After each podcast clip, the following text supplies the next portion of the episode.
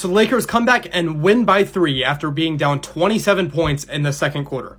This game just cements on one of the greatest weekends I've ever seen sports wise, and we're not even in March yet.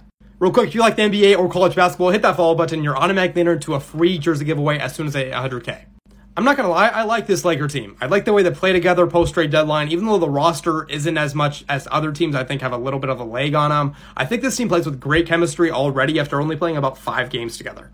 Jarred Vanderbilt is one of the most underrated defenders in the entire league, and I'm glad he's kind of showcasing it now in LA. The Lakers still have a ton of work to do if they even want to get into the play-in. I think they will by the end of the year, but I just don't know who they're going to be matching up with, so I don't know who I'm going to take in that play-in yet. But I mean, what a game. I mean, this comeback was legendary. You kind of knew, at least I kind of had a sense going into that third quarter, this was going to be closer than I thought. Short Cast Club